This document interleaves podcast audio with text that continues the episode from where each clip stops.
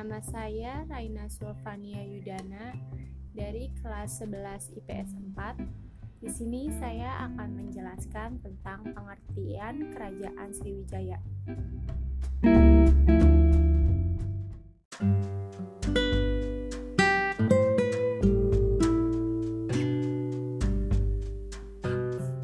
Kerajaan Sriwijaya adalah salah satu kemaharajaan bahari yang pernah berdiri di Pulau Sumatera dan banyak memberi pengaruh di Nusantara dengan daerah kekuasaan berdasarkan peta membentang dari Kamboja, Thailand, Semenanjung Malaya, Sumatera, Jawa Barat, dan kemungkinan Jawa Tengah.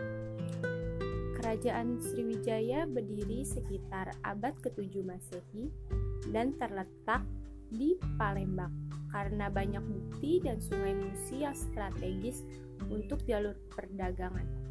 Asal nama Sriwijaya, Sri artinya cahaya dan Wijaya kemenangan. Berarti Sriwijaya adalah kemenangan yang gemilang. Pratiwi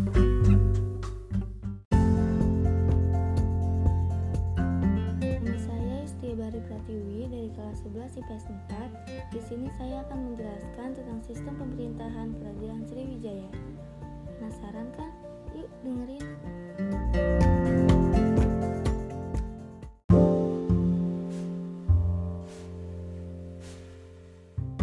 Kerajaan Sriwijaya itu merupakan salah satu kerajaan maritim yang wilayahnya sangat luas. Karena wilayahnya yang sangat luas, jadi mereka membutuhkan beberapa pengamanan yang ketat dan juga kebijakan-kebijakan untuk melindungi ke wilayah kekuasaannya. Kebijakan-kebijakan apa aja sih yang dilakukan oleh Kerajaan Sriwijaya? Kebijakan-kebijakan yang dilakukan oleh pemerintahan pada masa Kerajaan Majapahit ada beberapa prasasti berisi mengenai kutukan bagi siapa saja yang tidak taat kepada rajanya. Itu termasuk sistem kebijakan dari raja tersebut. Kalau misalkan ada yang melanggar atau tidak patuh terhadap perintah raja, maka akan dikenai kutukan yaitu termasuk ke dalam prasasti yang ada di Sriwijaya. Sama seperti kerajaan sebelumnya, sistem pemerintahan kerajaan Sriwijaya juga bersifat struktural atau berbentuk vertikal, di mana seorang raja itu mempunyai kekuasaan penuh terhadap wilayah kekuasaannya dan dapat memerintah secara langsung kepada rakyatnya. Jadi, kalau misalkan dia bukan keturunan dari seorang raja, dia tidak akan bisa menduduki posisi seorang raja. Selain itu, di beberapa wilayah kerajaan Sriwijaya juga memerintahkan wakil raja untuk mengawasi wilayah kekuasaan daerahnya. Wakil raja ini biasanya masih keturunan dari raja yang memimpin bukan orang lain. Puncak kejayaan kerajaan Sriwijaya saat itu pada masa Raja Bala Putra Dewa.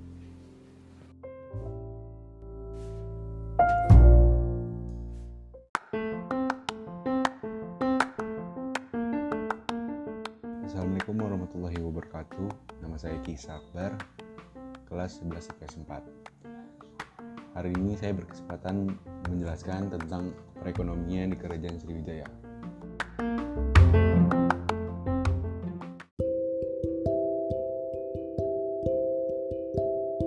Pada awalnya Kerajaan Sriwijaya melakukan perekonomiannya pada sektor pertanian dan akhirnya mereka menyadari bahwa wilayah geografisnya itu sangat strategis, cocok untuk berlayar dan melakukan perdagangan. Kerajaan Sriwijaya memajukan perekonomiannya dengan memungut pajak setiap kapal-kapal yang masuk pelabuhan Sriwijaya. Karena tempat yang strategis, maka dia juga melakukan perdagangan. Sriwijaya melakukan perdagangan di kawasan hampir seluruh Asia Tenggara dan daerah nasional seperti Laut Natuna, Selat Sunda, dan beberapa Laut Jawa.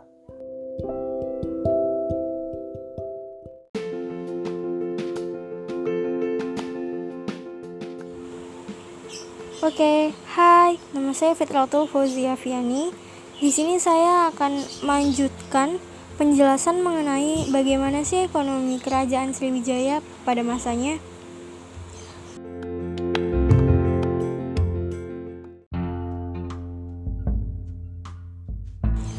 Sebelumnya, kita sudah mendengarkan mengenai penjelasan e, ekonomi Sriwijaya yang telah disampaikan oleh Akbar. Oke, lanjut ya. Jadi, tau gak sih kalian tuh kalau Sriwijaya itu juga pernah menjadi pusat perdagangan? Oh, kok bisa? Ya bisa, soalnya Sriwijaya itu terletak di tengah-tengah antara Tiongkok dan India. Karena itu, pedagang dari Cina atau Tiongkok dan India singgah terlebih dahulu ke Sriwijaya untuk melakukan bongkar muatan dagangan.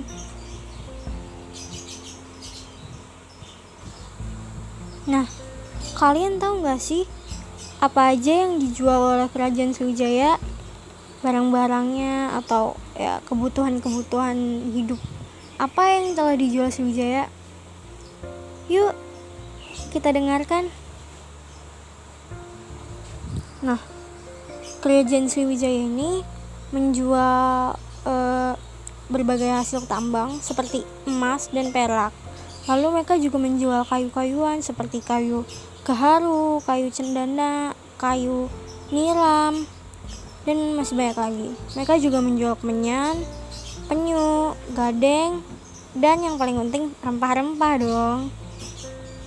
Dan yang pasti yang mereka jual itu adalah barang-barang yang jarang dimiliki oleh negara lain. Oke, sekian ya penjelasan tentang um, ekonomi pada kerajaan Sriwijaya kita lanjut pada uh, materi selanjutnya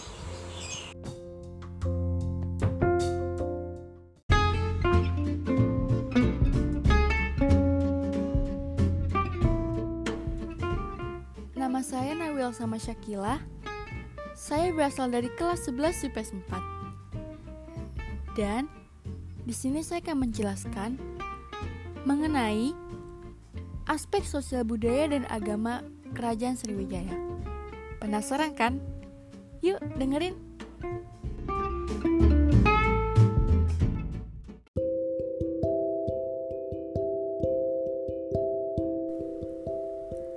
Kerajaan Sriwijaya merupakan pusat agama yang sangatlah penting. Buktinya, ada seseorang yang bernama Itsing di mana pendeta datang ke Sriwijaya untuk belajar Sanskerta dan menyalin kitab suci Buddha.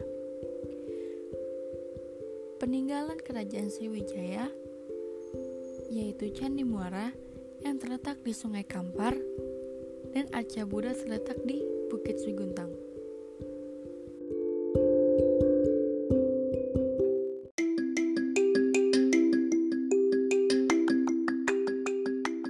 Assalamualaikum warahmatullahi wabarakatuh. Nama saya Denisa Fitri. Saya di sini akan menjelaskan tentang pengaruh keberadaan Kerajaan Sriwijaya bagi masyarakat pada masa lampau.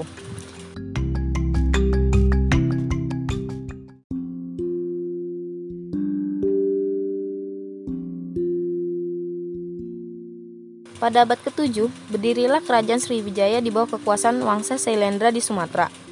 Kerajaan yang berbahasa Melayu kuno dan hukum Palawa adalah kerajaan maritim yang mengandalkan jalur perhubungan laut. Kekuasaan Sriwijaya menguasai Selat Sunda pada tahun 686 sebelum Masehi, kemudian Selat Malaka tahun 775 sebelum Masehi. Sistem perdagangan telah diatur dengan baik, di mana pemerintah melalui pegawai raja membentuk suatu badan yang dapat mengumpulkan hasil kerajinan rakyat, sehingga rakyat mengalami kemudahan dalam pemasarannya. Dalam sistem pemerintahan sudah terdapat pegawai pengurus pajak, harta benda kerajaan, rohaniawan yang menjadi pengawas teknis, pembangunan gedung-gedung dan patung-patung suci sehingga saat itu kerajaan dapat menjalankan sistem negara dengan nilai-nilai ketuhanan. Cukup sekian dari saya. Wassalamualaikum warahmatullahi wabarakatuh.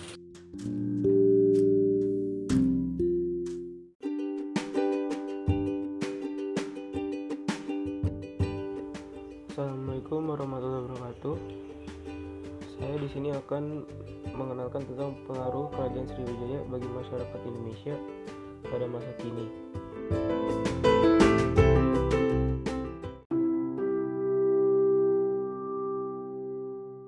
Yang pertama adalah persebaran bahasa Melayu sebagai bahasa perdagangan dan dasar bahasa Indonesia. Yang kedua adalah persebaran agama Buddha.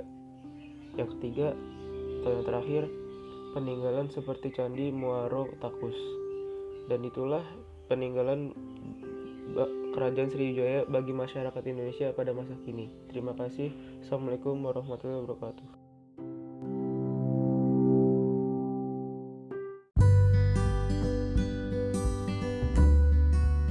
Nah, itu dia podcast dari kami. Terima kasih untuk Bu Mawar yang telah mendengarkan podcast kami. Kami dari kelompok 3 mengucapkan wassalamualaikum warahmatullahi wabarakatuh.